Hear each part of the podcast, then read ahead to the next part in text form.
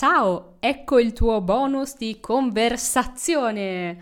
Qui troverai una libreria, cioè la spiegazione di più di 150 modi di dire italiani. Per ogni modo di dire ti spiegherò brevemente il suo significato, quello letterale e quello invece metaforico, perché di solito i modi di dire hanno anche un significato metaforico, ti darò degli esempi e poi ti chiederò di metterti all'azione, di passare all'azione, quindi di provare tu a usare il modo di dire in una frase.